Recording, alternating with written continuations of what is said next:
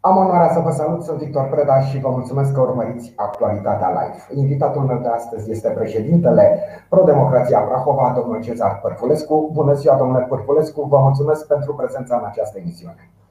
Bună ziua, bună ziua următorilor, urmăritorilor dumneavoastră și vă mulțumesc mult pentru invitație.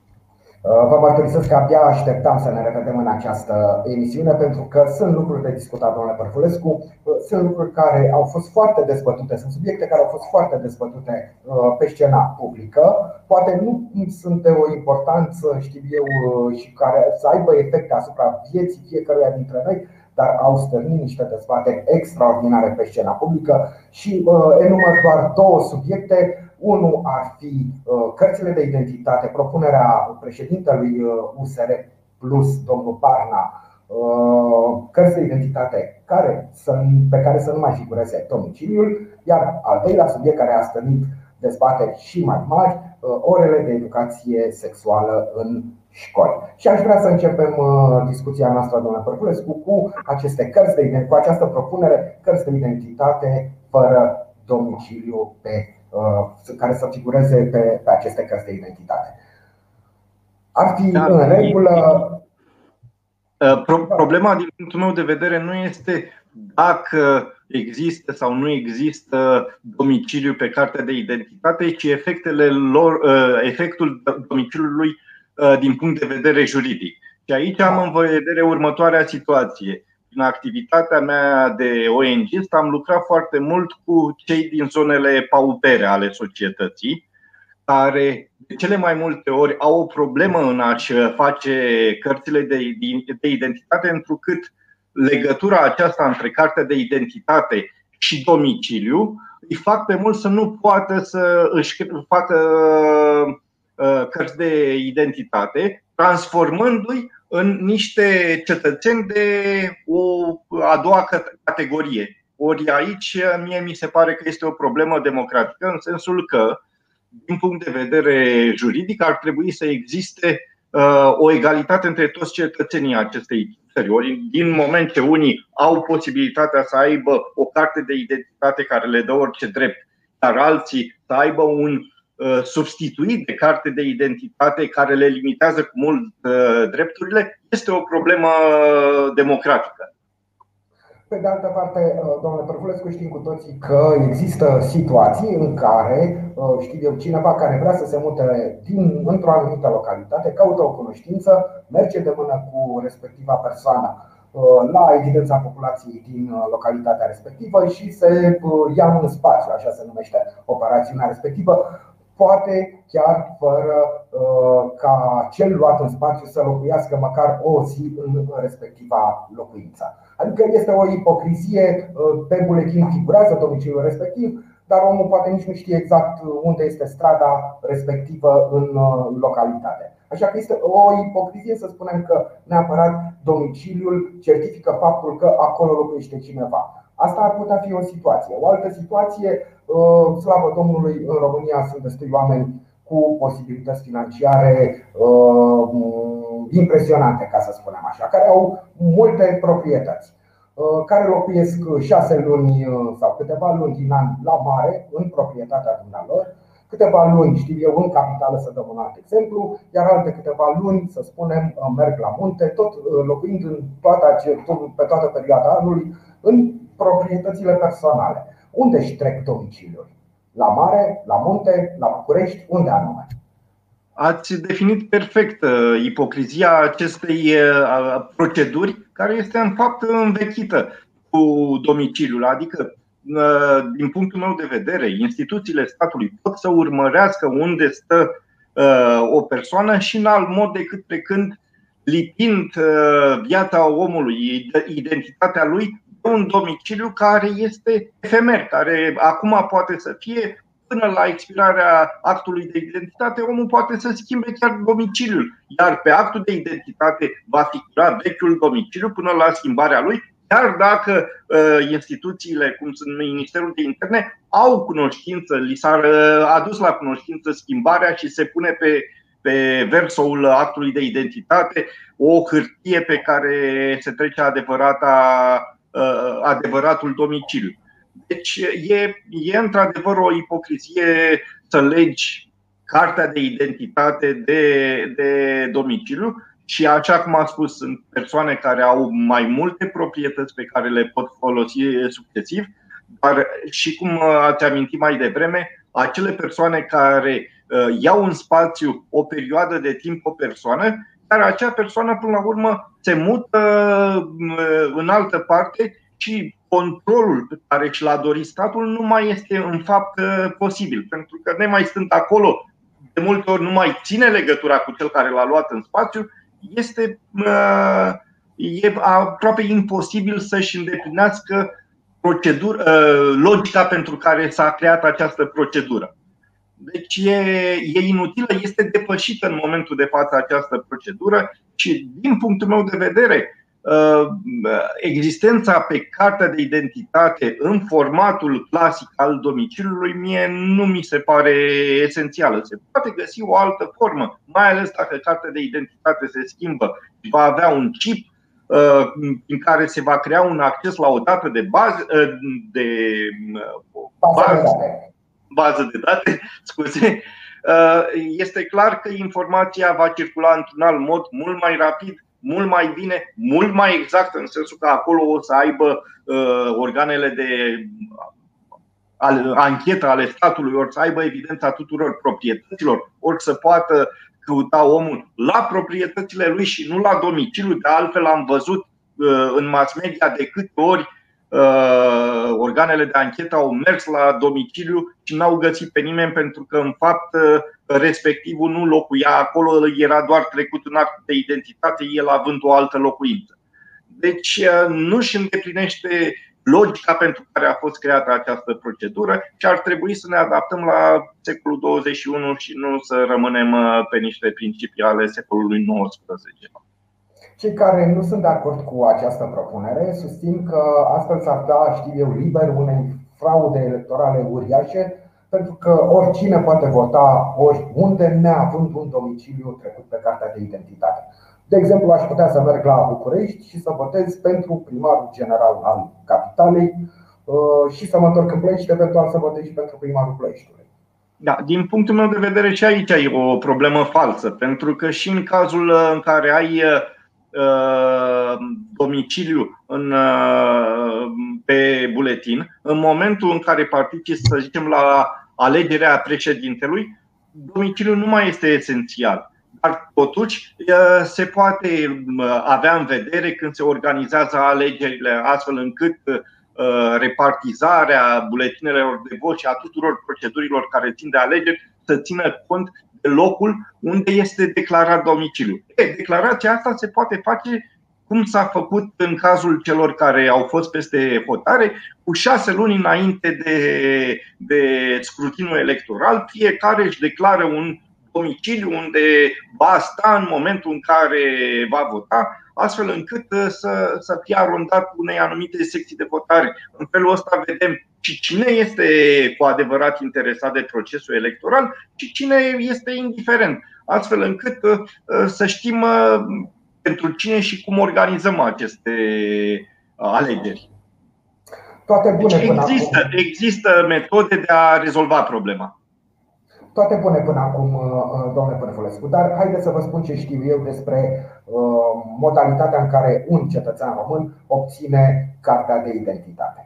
1. A fost o criză destul de prelungită de material din care este um, fabricată această carte de identitate. O victimă. Sunt o victimă, am așteptat vreo 5 luni de zile să-mi dea cartea de identitate. Exact. Doi. De-a lungul timpului, în ultimii 30 de ani, s-au schimbat tot felul de lucruri din această țară. Și întotdeauna costurile au fost suportate de cetățeni. A venit cineva cu ideea, domne, ar trebui schimbat lucrul ăsta. Poate ideea bună sau rea. Dar întotdeauna toate aceste schimbări s-au făcut pe uh, spinarea, pe cheltuiala uh, cetățeanului. Acum, Poate că ideea domnului Barna este foarte bună sau foarte rea, dar dacă va fi pusă în aplicare, eu, care am suportat, am plătit o taxă pentru am schimbat cartea de identitate, uh, care este valabilă un număr de ani, o schimb înainte să expire acea valabilitate și voi plăti din nou o taxă. Sigur, taxa nu este mare, dar vorbesc de principiu. M-am săturat ca statul să se reformeze pe cheltuiala mea, pe portofelul meu, forțându-mă pe mine să scot bani din portofel. Dacă vor să schimbe cărțile de identitate și să scoată domiciliul de pe ele, îi rog pe domnii guvernanți, parlamentari sau cine va lua această decizie să o facă treaba lor, dar nu pe cheltuiala mea, ci pe banii dumneavoastră.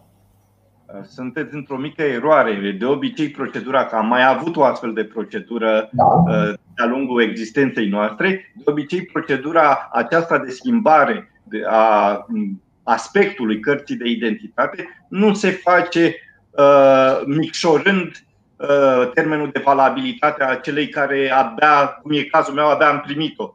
Și ar trebui să o am 10 ani. Deci, Ea va fi valabilă în continuare 10 ani și da. va trăi în paralel. Am înțeles. Deci, dacă ideea domnului, propunerea domnului Barna va fi pusă în aplicare, vom avea uh, în circulație, la fel de valabile și la fel de uh, corecte, vom avea cărți de identitate cu domiciliu și cărți de identitate fără domiciliu. Atunci, pentru o perioadă de timp. Pentru o perioadă de timp. Am înțeles. Bun, să vedem ce se va întâmpla. Există voci uh, care susțin această propunere, există voci care resping uh, această propunere și cum se întâmplă în România, uh, nicio tabără nu ascultă argumentele celuilalte, fiecare are pretenția că are dreptatea absolută. Rămâne de văzut ce se va întâmpla. Alții spun, domnule, dar asta ne trebuie acum, asta trebuia să pună toată țara pe jar Uh, sunt multe lucruri de făcut în această țară, numai de uh, cărțile de identitate cu domiciliu sau fără nu avem chef. Nu știu cât de trebuie să vă spun că de-a lungul istoriei a fost o perioadă în care se putea circula în toată Europa fără să alegi, arăți niciun act de identitate. Problema cu domiciliu, cu asta, sunt apariții de uh, 50-70 de ani. Nu sunt în tradiția europeană nici în tradiția omenirii în general. Pentru că actul de identitate, încercarea asta de control a apărut ca o necesitate mult mai târzie. Iar uh, perspectiva normală ar fi ca acest control al identității să nu mai ne împiedice să, să ne deplasăm acolo unde ne duce nevoia sau uh, dorința. Da. Și bă, asta, în sensul acesta ar trebui să se facă orice efort pentru a se uh, eficientiza uh, deplasarea noastră unde, unde dorim, unde e nevoie de noi. Că nu am în vedere numai uh, vacanța, am în vedere și deplasarea în scopul de a munci. Cel puțin la noi în Europa așa ar trebui să fie potrivit uh, principiilor Uniunii Europene. Domnule Părculescu, un alt argument uh, în favoarea uh, propunerii domnului Barna este următorul. Am înțeles că în țări pe care le considerăm ceva mai civilizate, mai avansate, nu există domiciliu pe cartea de identitate. Adică nu am, nu am revoluționat noi acest lucru, deja se întâmplă și nu e nici cea mai mică problemă. Din câte știu eu, un exemplu clar este cel al Statelor Unite, unde, dacă nu mă înșel, niciun act de identitate nu au uh, la nivel uh, federal, ei putându-se identifica cu alte acte, cum ar fi permisul de conducere sau uh, pașaport, în fine, altceva decât o carte de identitate în înțelesul nostru. Da, domnule Părfulescu, haideți că ne-am făcut încălzirea. Aici a fost partea, să spunem, ușoară. Haideți să vorbim, vă propun să dezbatem acest subiect, ore de educație sexuală în școli. Aici știți că dezbaterile sunt mult, mult mai aprinse, argumentele sunt mult mai tăioase și uh, neputința de a asculta argumentele părții adverse este absolut totală. Cum ieșim noi din, această, din, din acest cringe? Nu ne ascultăm unii pe alții, nu băgăm în seamă argumentele părții adverse, ne încăpățânăm să credem că toată dreptatea este la noi. Ce vom face? Acum, sunt puncte de vedere legate de locul de unde privești această problemă.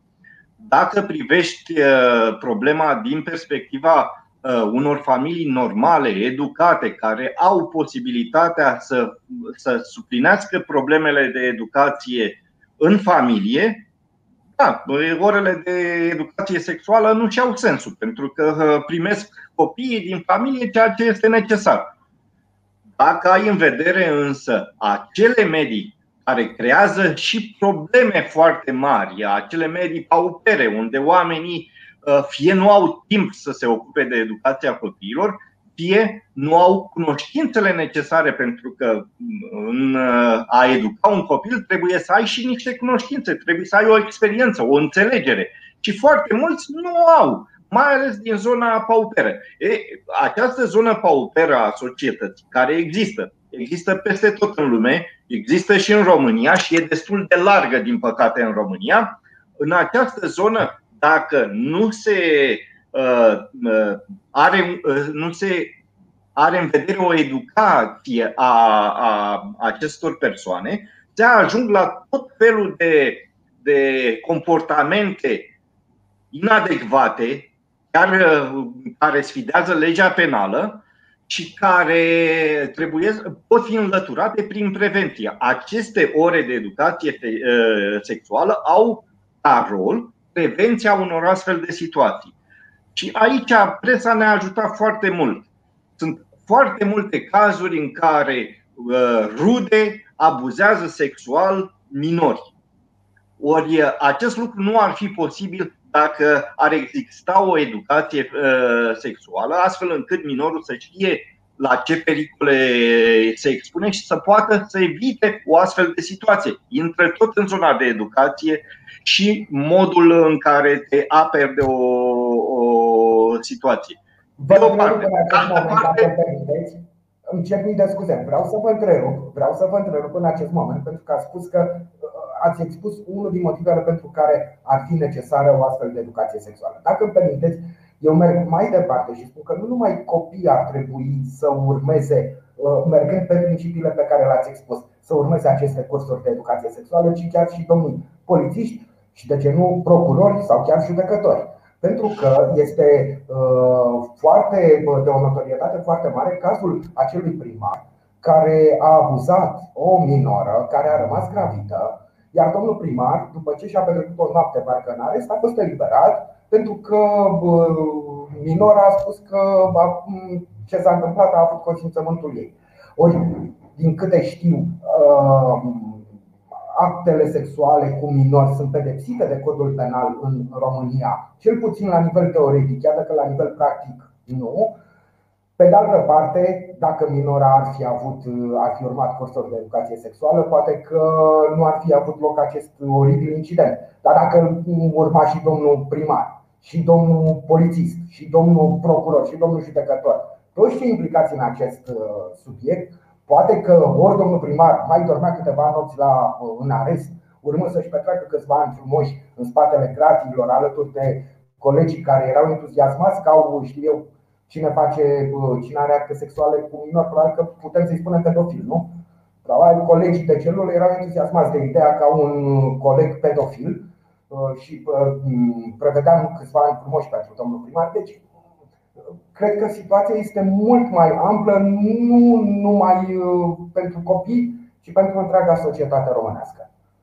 Da, uh, acum uh, nu trebuie să pierdem în vedere că există și persoane mult mai vizibile decât primarul de care ați făcut vorbire, chiar regizori de la Hollywood care au ajuns să se căsătorească cu Uh, fete adoptive și uh, da. sunt foarte cunoscuți și uh, totuși societatea i-a, i-a izolat.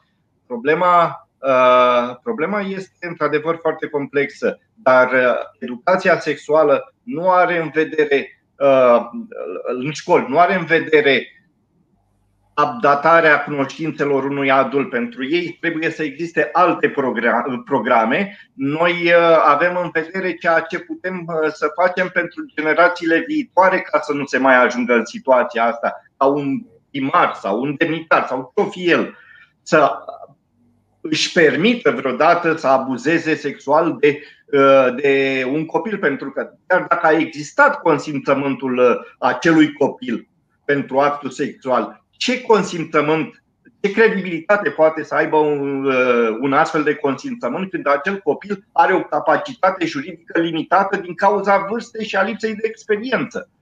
Domnule Părculescu, dacă, omul acela ajungea, dacă omul acela ajungea după gratis, și mă refer la primar, și avea o sentință din asta care, din câte știu, justiția și pedepsește, dar și de exemple. Dumneavoastră sunteți om de drept și știți mult mai bine decât mine aceste lucruri. Și uh, sentințele au de multe ori au și valoare de exemplu. În situația asta, dacă domnul primar uh, își petrecea câțiva ani frumoși după gratii, probabil că oricine era uh, tentat de ideea de a seduce o minoră, probabil că se gândea de 10.000 de ori înainte. Faptul că acel primar a venit o noapte în arest și urmă s-a întors pe stradă, cred că a dat aripi uh, tuturor celor care au astfel de gânduri. Acum, dumneavoastră aveți dreptate din punct de vedere moral, este ceva foarte grav ceea ce ați reclamat. Dar dați-mi voie să, nu, să încerc să nu devin eu la rândul meu ipocrit, hipocrit și să uh, spun că, într-adevăr, uh, sistemul juridic uh, român are niște limite. Ele există. Există în orice sistem juridic niște limite date de, de cei care judecă, care sunt și ei oameni și uh, de conținutul acelui dosar, de cum este făcut acel dosar care le este pus în față, că poate să, uh, să aibă niște vicii din momentul în care se face cercetarea uh, penală în alte zone decât cea de deliberare a judecătorului. Și dacă ajunge acolo un, un dosar prost, chiar dacă cauza este uh, gravă, faci ce poți să faci, ce legea îți permite în această zonă. Eu acum militez pentru uh, independența sistemului juridic și mi se pare normal să, să, fie, să existe această independență chiar și când sunt uh, în dezacord cu soluțiile pe care o instanță judecătorească le dă. Și nu, nu e de puține ori situația în care sunt în dezacord, dar uh, nu dețin tot adevărul, uh, nu am dosarul respectiv, nu am mai multe lucruri ca să pot să spun că e vina judecătorului. De obicei, e vina mai multor factori. Plecând de la polițist până la judecător, sunt mai multe serii de greșeli care îl determină pe judecător să ia o decizie poate nefericită. Cum uh, spuneți pe dumneavoastră că e cazul uh, Uh, primarului, nu știu, dacă nu cumva e vorba de un primar de la noi din județ. Uh, nu, care a... pe lângă județul nostru, eu de undeva din Ilfov a fost uh, celebru pentru câteva zile, pentru că a, da, de știri au, au prezentat această situație absolut oribilă și lipsită de orice fel de umanitate. Acum problema e mai complexă. Eu îmi pun problema cum un astfel de om ajunge să fie ales din punctul meu de vedere, filtrele n-ar trebui să fie în zona justiției, ci ar trebui să fie în zona posibilității de a candida. O persoană care are o astfel de moralitate n-ar trebui să ajungă să, să reprezinte pe cineva. Da, dacă ar ajunge în situația de a candida, nu ar trebui să beneficieze decât eventual cel mult de votul familiei. În rest, oamenii să refuze să-și să investească încredere într-un astfel de personaj. Da, mai, mai ales că trebuie să conștientizăm cu toți că, indiferent cât de valoros e un om, dacă a greșit, el trebuie să facă un pas, să fie determinat la un moment dat să facă un pas înapoi și să iasă la suprafață alți oameni, pentru că societatea are oameni de aceeași valoare sau mai valoroși care nu sunt în evidență pentru că Uh, fata le este luată de persoane care sunt mai vocale, dar care nu sunt neapărat și mai competente. Dacă ar fi să ne întoarcem la cursurile de educație sexuală în școli, pare oarecum, nu oarecum, pare, pentru mine cel puțin, este șocant faptul că se vorbește de astfel de cursuri încă de la grădiniță. Ori uh, să ducem această denumire în zona grădiniței mi se pare exagerat. Pe de altă parte, vă mărturisesc că am fost la uh, teatrul uh, pentru copii de pe Bulevardul uh, Castanilor, foarte frumos, uh, foarte frumos amenajată sala, piesa absolut deosebită și am remarcat că în sală, evident, erau foarte mulți copii, așa cum trebuie, mulți dintre ei, să spun, în ciclul primar, clasele 1-4. Ori copiii ăștia se bucurau când vedeau păpușile pe scenă și a doua zi probabil că mergeau la școală și poate că aveau ora de educație sexuală. Ar, fac parte din același film aceste lucruri? Haideți să vă povestesc ceva din experiența mea personală. Uh, fata mea avea la un moment dat vreo șase ani de zile și uh, se juca împreună cu un prieten de-al ei pe laptop. La un moment dat, ecranul laptopului a fost inundat de reclame a unor site-uri pentru adulți. Da. Ori uh, uh, pun problema, la șase ani cât avea fata mea, nu trebuia să o pregătesc după ce a văzut acele scene, să o pregătesc, să-i explic. Deci, practic, să fac puțină educație sexuală cu ea, chiar dacă ea era foarte, foarte tânără, pentru că avea nevoie de niște explicații, văzuse niște scene și trebuia să le înțeleagă și să le evite, să înțeleagă de ce nu trebuiesc uh, luate în seamă de ea la vârsta aceea. Deci, uh, din punctul meu de vedere, educația sexuală nu are neapărat o legătură cu vârsta. Acum nu sunt un psiholog. Psihologii sunt cei care trebuie să stabilească de când trebuie să înceapă o educație sexuală, cât de gradual trebuie luată această educație, făcută această educație copiilor până și până la ce vârstă. Dar uh, eu cred că tehnologia ne-a adus în situația în care vârsta nu mai este un, uh, un etalon practic trebuie să ne adaptăm pentru că tehnologia e mult mai rapidă și mult mai uh, percutantă decât uh, suntem noi.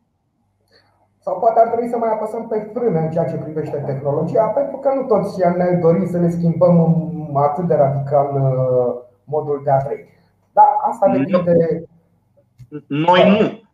Dar generația uh, fiicei mele este mult mai uh, legată de, de tehnologie, iar probabil că generația care acum are 5-6 ani va fi mult mai legată de tehnologie decât noi și atunci dacă le limităm accesul, le limităm posibilitatea de a fi competitivi în momentul în care ei vor intra în zona de adult ori uh, interesul nostru este să avem urmași cât mai competitivi, cât mai rapizi, ca să facă față unei societăți uh, uh, care aleargă, nu, nu mai stă pe loc, nu mai este o societate pastorală în care te uiți în țare și vezi cum apune sau răsare soarele.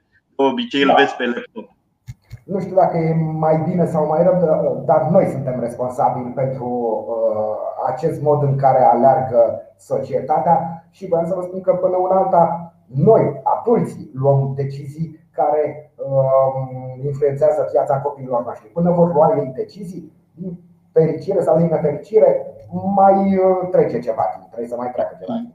E adevărat și trebuie să ne adaptăm la personalitatea copilului pe care îl avem, care poate să fie opac la evenimente cum v-am povestit eu și să-și vadă de copilărie sau poate să absoarbă orice noutate de genul ăsta și să trebuiască să-i o explici și să trebuiască să te lupți ca să îl menții pe un făgaș normal în evoluția lui. Da, aveți dreptate trebuie, nu, nu, din punctul meu de vedere, începe să se ducă perioada când mergeam pe șabloane.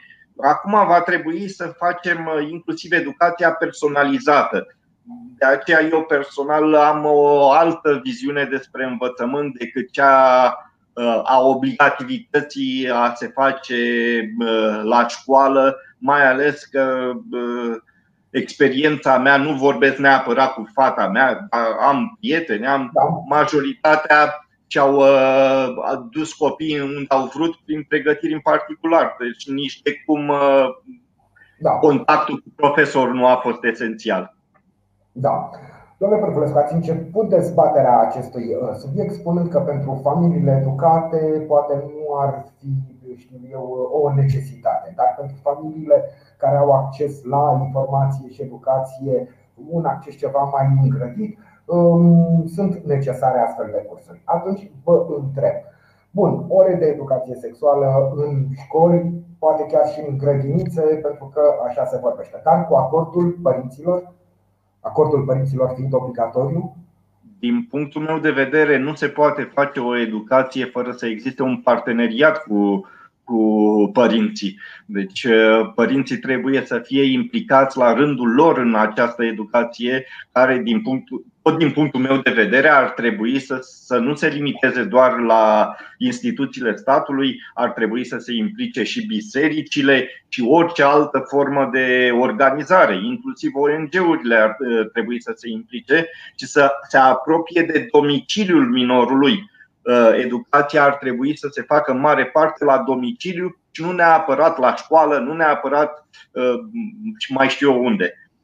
Dar de aceea lipsa unui acord sau a unei uh, cooperări cu părintele este o mare problemă din punctul meu de vedere. Dar trebuie să fie convins acel părinte, trebuie să înțeleagă și părintele de ce este necesar pentru el și cum poate fi ajutat prin această educație. Da, poate da, e, e... că dacă mm, știu eu, o tras la studiază la școală matematică, fizică, istorie, geografie, limba română, o limbă străină, ceva uh, desen, uh, ceva muzică, probabil că omul spune asta este școala pe care am urmat-o și eu, sunt bine, mulțumesc lui Dumnezeu, o să fie bine și copilul meu. Adică pot fi viziuni diferite. Din păcate, lucrurile sunt mult mai grave. Eu am întâlnit situații în care în mediul auper, pentru că având anumite proiecte am ajuns în aceste medii, copiii erau, uh, uh, li se limita accesul la, la învățătură pe motivul că oricum or să fie muncitor sau mai știu eu ce și n-au nevoie să, fa- să aibă o da. educație deosebită. De ce să mai meargă la școală să piardă timpul, să meargă la muncă, dar dacă copilul respectiv era foarte bun la învățătură. Să fie scos din mediul uh, um, școlar și să meargă să muncească să, prin venitul lui să aducă un ajutor uh, familiei. Ori acest copil cu educație uh, fragmentată, uh, incompletă, acest copil poate oricând să ajungă în situația să facă lucruri irresponsabile, pentru că el nu are educația pentru a înțelege până unde sunt limitele responsabilității lui. Și atunci poți să faci. Așa se întâmplă că avem persoane care au carnet de conducere, care au studii foarte puține și care conduc, fac accidente cu deosebit de multe victime și bă, nu, nu realizează cum au ajuns în situația să facă un accident, când ei, ă, neînțelegând legislația rutieră, nu au aplicat-o cum trebuie și era ă, inevitabil să ajungă să, da. să facă astfel de accidente. Deci, Dar, situația în, în, în situația pe care ați descris-o dumneavoastră, care sunt sigur că este perfect reală și sunt la fel. Probabil că sunt multe astfel de situații în întreaga țară, cu copii care nu sunt trimiși sau lăsați să meargă la școală, tocmai pentru a ajuta prin gospodărie sau să muncească cu ziua prin localitate. Din câte știu eu, pot interveni autoritățile statului român vai cum am zis, autoritățile statului român de parcă ar însemna ceva în această țară și să îi sancționeze pe părinți, adică dându-le amenzi, știu eu, făcând ceva în sensul ăsta. Atâta timp, cred că dacă vine poliția la poarta casei, cât de săracă ar fi familia sau cu atât mai mult cu cât e săracă, știu, amenințarea unor amenzi, care probabil că sunt destul de mari, probabil că ar determina pe capul familiei să vegheze ca în fiecare dimineață copilul să plece la școală. Ori faptul că pe nimeni nu interesează și trebuie să adaptăm întreaga țară la un model impus de lipsa de activitate a unui polițist sau a unui director de școală care să reclame faptul că, iată, nu vine copilul respectiv la școală, mi se pare un pic exagerat. Da, e un punct de vedere și e un punct de vedere corect, dar ar trebui să ne gândim cum s-a ajuns la situația asta și uh, întâmplător uh, acum uh, vreo două săptămâni am fost interesat să văd cam ce acoperire are o poliție națională, de exemplu, uh, pe localități. Și am remarcat cu foarte mare tristețe că, de fapt, o mână de polițiști trebuie să acopere în teritoriu o foarte mare întindere geografică. Practic, uh, e uh, ireal să crezi că ei pot să supravegheze. S-a, s-a plasat foarte mult uh, responsabilitatea acestei supravegheri către poliția locală, dar poliția locală nu are oameni pregătiți pentru așa ceva. Uh, are oameni luați după niște criterii care sunt foarte vagi, foarte largi și ei nu sunt capabili să-și facă datoria așa cum am avea noi pretenția, astfel încât să prevină infracționalitatea, să prevină, să, să, să uh, prevină actele de violență în familie sau mai știu eu ce. De multe ori mi s-a întâmplat la anumite dispute care erau în, între anumite persoane în familie, poliția să nu intervină pentru că nu-și cunoșteau atribuțiile, nu pentru că nu aveau atribuții să intervină. Plasând toată răspunderea pe poliția statală care avea o problemă în a se deplasa la locul uh, incidentului. Deci uh, uh, trebuie să ne gândim foarte clar. Vrem să facem un stat eficient economic sau vrem să facem un stat care să aibă grijă de cetățeanului? Pentru că se pare că la noi în țară, nu știu cum e în altă parte, dar se pare că la noi în țară nu este posibil să le avem pe amândouă odată. Mai degrabă este posibil să nu avem, să nu avem niciun fel de variantă. Să meargă lucrurile așa cum orice ele. Există varianta până ne creăm super politiști să acceptăm ideea că avem nevoie de mai mulți decât uh, finlandezii sau uh, norvegienii. Pentru că finland, polițistul finlandez sau norvegian este ajutat de populație, este ajutat de ONG-uri. Când se întâmplă ceva, imediat vine ONG-ul Uh, are o legislație care îi permite și ia copilul acelui părinte abuziv și îl duce într-un centru, poate să ajungă să fie adoptat de către o familie care este dispusă să facă eforturi cu acel copil deci, în uh, ciuda familiei naturale. La noi există și o altă educație. În momentul în care un copil este luat din uh, familia naturală, lumea este cutremurată. Dar uită că majoritatea violențelor uh, în familie sunt făcute în mediul familiar, nu sunt făcute de către extern. Majoritatea problemelor sunt cauzate de un uh, tată alcoolic care își bate copiii și nevasta, de o mamă alcoolică care îl lasă pe partenerul ei să îi bată copiii, să-i nenorocească ori uh, da, aici da, trebuie. Pentru că poveștile celor care au crescut în mediul instituționalizat, cred că m-am exprimat corect, uh, sunt absolut înfiorătoare și cutremurătoare. Adică poate că e rău cu un tată alcoolic, după cum spuneați dumneavoastră, dar se pare că cel puțin la fel de rău este și în partea cealaltă. Adică bietul copil da, nu are nicio șansă, merge din rău în mai rău eventual.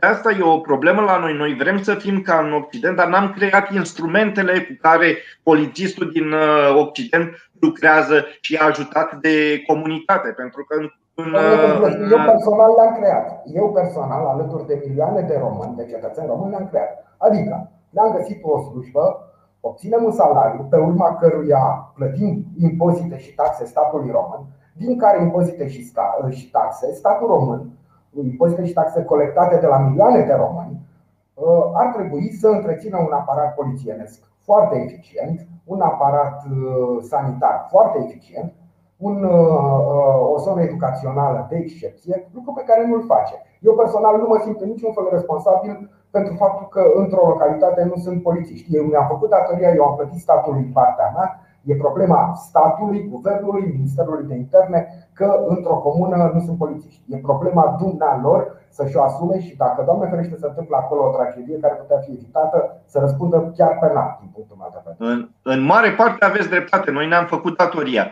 Dar cei care, uh, care trebuie să facă lucrează cu materialul pe care îl au, care este un material insuficient pregătit în anumite zone. Sau dacă Vă dau un exemplu, în zona romă, care este o zonă destul de pauperă.